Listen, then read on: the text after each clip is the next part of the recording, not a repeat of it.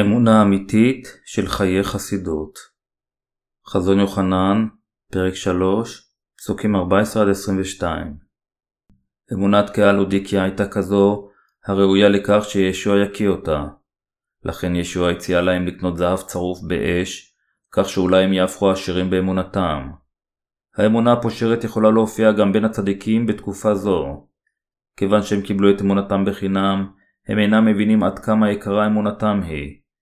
לפיכך, אלוהים אמר את דברי הנזיפה והעצה שלו לצדיקים, לתת להם אמונה שהיא כמו זהב הצרוף באש. אנו יכולים גם לגלות מהקטע שישוע רוצה מכל שבע הכנסיות אשר באסיה, שתהיה להן אותה אמונה אחת. ישוע ציווה על כל אלה אשר יש להם אוזן, לשמוע מה רוח הקודש אומרת לכנסיות. מפרק 3, פסוק 17, אנו יכולים לראות שקהילת לודיקיה נלכדה עמוק בהולכת השולל העצמית שלה, וחשבה שהשפע החומרי שלהם הוא אותו דבר כמו הברכות הרוחניות של אלוהים, ושהוא בא עקב אמונתם. אלוהים הצביע לקהל המרומה הזה על העוני והמחסור הרוחני שלהם. ייתכן שקהילת לודיקיה נראתה בעלת אמונה עשירה, אך למעשה היא הייתה חסרת אמונה, כנסייה ענייה. אמונתם הייתה פושרת, והם היו מלאים ביהירות רוחנית, ואהבו את העולם הגשמי יותר מאשר את ישוע. חזון יוחנן פרק 3 פסוקים 14-22 מדבר על חיי התלמידים. התלמידים האמיתיים של ישוע הם אלה אשר מצייתים והולכים אחר דבר המשיח. כל אלה אשר נולדו מחדש על ידי האמונה בישוע המשיח כשירים לחיות חיים של תלמידי ישוע. ישוע רוצה מכולנו לחיות חיים של תלמידיו. אנו חייבים להבין שחיי השליחים האלה למעשה ניתנו לנו. בקטע, ישוע אמר שהוא יקיא את הקדושים אשר לא חיים חיים של תלמידים, כפי שכתוב בפסוקים 15-16. ידעתי את מעשיך, כי לא קר ולא חם אתה, מי ייתן והיית קר או חם, כי אתה, פושר אתה, ולא קר ולא חם, על כן הקיאך מפי. אם הנושעים אינם קרים ואינם חמים לפני ישוע, זה רק יכול להצביע על העוני הרוחני שלהם. כמו כן, אנשים כאלה אינם יודעים עדיין מהם חייו של תלמיד של ישוע. איך מי שנולד מחדש חייב לחיות חיים של תלמיד של ישוע. אנו ניגלנו מכל חטאינו על ידי האמונה בבשורת המים והרוח. זוהי ישועתנו. מה אם כן ניתן לנו לאחר ישועתנו ולאחר הלידה מחדש שלנו? ניתנו לנו חיים המנסים לחיות כמו חיי ישוע, ללכת אחריו, לציית למצוותיו ולחפש אחר דברו. אלו הם חיי התלמיד. בדרישתו מקדושיו, חסידות שכזו, אלוהים גער בקהל אודיקיה באומרו שהם לא קרים ולא חמים. אמונה אשר היא לא קרה ולא חמה, היא אמונה פושרת. איזה סוג של אמונה אם כן, היא אמונה פושרת אשר מציעה כל כך הרבה עידוד לבני האדם בהיותה לא קרה ולא חמה? זו האמונה אשר מנסה ללכת בשתי דרכים, לאכול את העוגה ולהשאיר אותה שלמה. היא אמונה אשר לא חיה חיים של חסיד. אלה אשר אמונתם פושרת, הם אלה אשר למרות שהם נושעו, אינם הולכים אחר רצונו של ישוע. ייתכן שהם יראו כהולכים אחר ישוע, אך למעשה הם לא. אמונתם של אלה אשר נמצאים בשני אברי הגדר, במילים אחרות, נקראת אמונה פושרת. העולם מתאר אמונה כזו כאמונה חכמה, ייתכן שאמונה כזו היא אמונה חכמה במונחים גשמיים, אך היא סוג של אמונה שגורמת לישוע להקיא. מה שפושר, גורם לישוע להקיא. צריכה להיות לכם הבנה ברורה לגבי כיצד האמונה הזו אשר אינה קרה ואינה חמה נראית. אלה אשר אמונתם פושרת, אינם מתאחדים, אך גם אינם נפרדים מעבודת כנסיית האלוהים. הם עושים ולא עושים הכל בעת ובעונה אחת.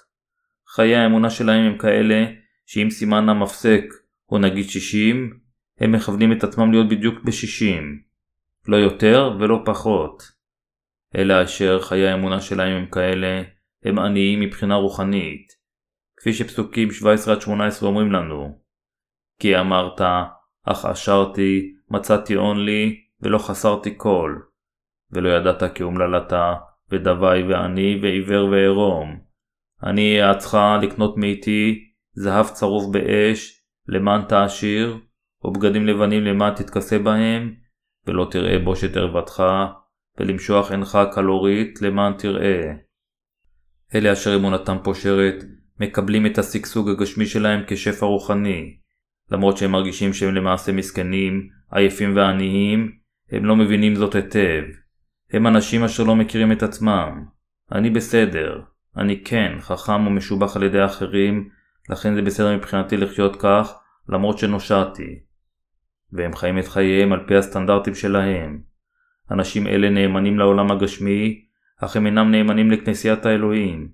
אמונתם היא פושרת, לכן אלוהים אמר שהוא יקיא אותם. הם באים לכנסייה ללא מטרה גבוהה יותר מאשר להימנע מלהיכשל לגמרי. הם יושבים רק עד תום התפילה ועוזבים ברגע שהיא מסתיימת. הם לעולם לא משתתפים בעבודת הכנסייה בהתנדבות, ואם הם כן משתתפים, הם מוודאים שזוהי השתתפות הקטנה ביותר. הם עושים, אבל לא עושים. הם לא עושים, אבל עושים. אלו הם האנשים העניים מבחינה רוחנית. ישוע הציע לאנשים כאלה את ההצעה הבאה אני אעצך לקנות מאיתי זהב צרוף באש למען תעשיר, או בגדים לבנים למען תתכסה בהם, ולא תראה בושת ערוותך, ולמשוח עינך קלורית למען תראה. הוא יעץ להם לקנות זהב הצרוף באש, כדי שיהיו עשירים. אם ברצונכם ללכת אחר ישוע, ואם באמת אתם רוצים שהוא ישבח אתכם על אמונתכם, אתם חייבים ללמוד את אמונתכם. כיצד אם כן תוכלו ללמוד על אמונתכם? אתם חייבים ללמוד עליה שאתם משלמים את מחיר ההקרבה ועל ידי אמונתכם ככתוב. הקטע אומר לנו לקנות זהב צרוב באש. המשמעות של זה היא שישנם הרבה ניסיונות וצרות כאשר אנו הולכים אחר דבר האלוהים. אך אפשר להתגבר על כל סוגי הניסיונות והצרות האלה על ידי האמונה וההליכה אחר דבר האל. בעשותנו כך, ליבנו הופך לטהור ונותן לנו את האמונה אשר מכירה בדבר האלוהים כאמת ומאמינה בו ללא סייג. זו האמונה אשר היא כמו זהב טהור. כדי להשיג אמונה אמיתית, אנו חייבים לשלם את מחיר ההקרבה, כיוון שללא מחיר ההקרבה, איננו יכולים ללמוד על האמונה. במילים אחרות, לעולם איננו יכולים לרכוש אמונה מבלי להתנסות בקשיים. אם ברצוננו באמת להיות אנשי אמונה, לחיות את חיינו כתלמידיו של ישוע ולהתברך על אמונתנו, אנו חייבים לשלם מחיר של הקרבה. ללא הקרבה, אמונה זו לעולם לא תושג. למי יש אמונה חזקה מההתחלה? לאף אחד. זה מכיוון שאנשים בורים לגבי האמונה שהכנסייה מלמדת אותם על הכתוב ומדריכה אותם עם זה.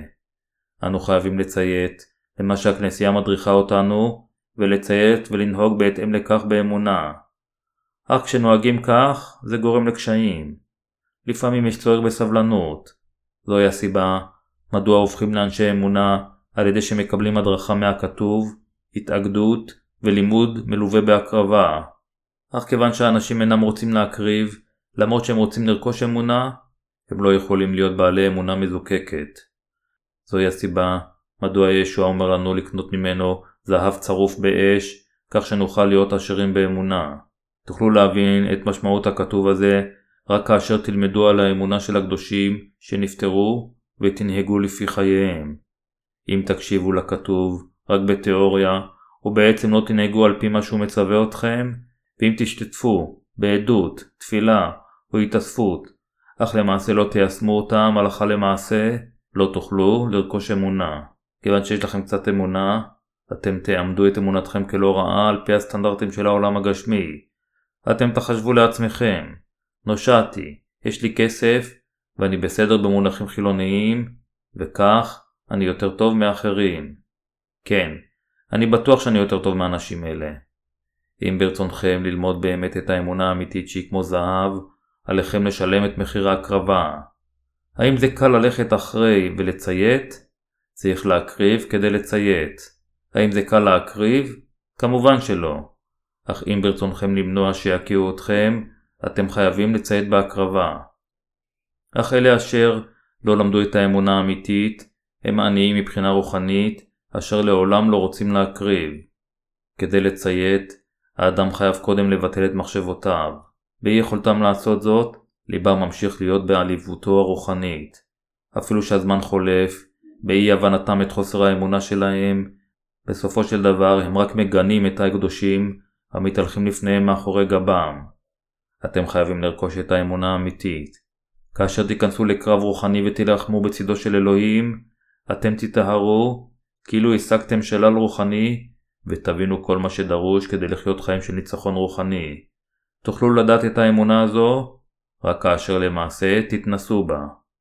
אלוהים גר במשרת קהל אודיקיה על ידי שכתב לא ידעת את מבושך ולא את העונש שלך, נושעת אך אמונתך פושרת. לא זה ולא ההוא. הדבר היחידי שיש לך זה ישועתך אשר מילאת אותה. חוץ מזה אין לך שום דבר. האם משרתי האלוהים או המבשרים הפכו לאבות האמונה שלנו רק עם הזמן החולף, מבלי שחיו חיים של חסידות? כמובן שלא. הם התנסו בכל סוגי הצרות למען ישוע, גם בשמחה וגם בעצב. אלוהים הדריך אתכם על ידי אלה שהיו לפניכם, והתנסו בכל הדברים שגם אתם לבסוף תתנסו בהם. לכן, עליכם להאמין בעובדה שאלוהים מלמד ומדריך אתכם באמצעות אלה אשר הלכו בדרך האמונה לפניכם.